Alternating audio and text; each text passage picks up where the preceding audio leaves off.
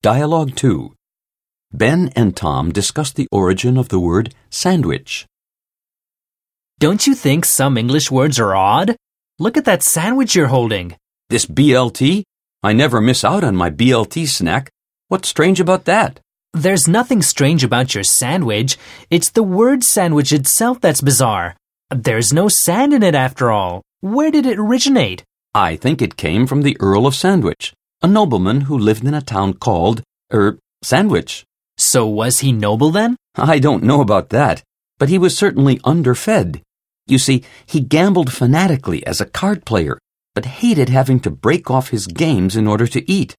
He was a creative man, though, and he hit on the idea of putting his meat between two slices of bread. A culinary refinement. It sounds like a good move. Yes, well, he decided to give it a try. It worked, began to find favor with his friends, and then caught on all over the country.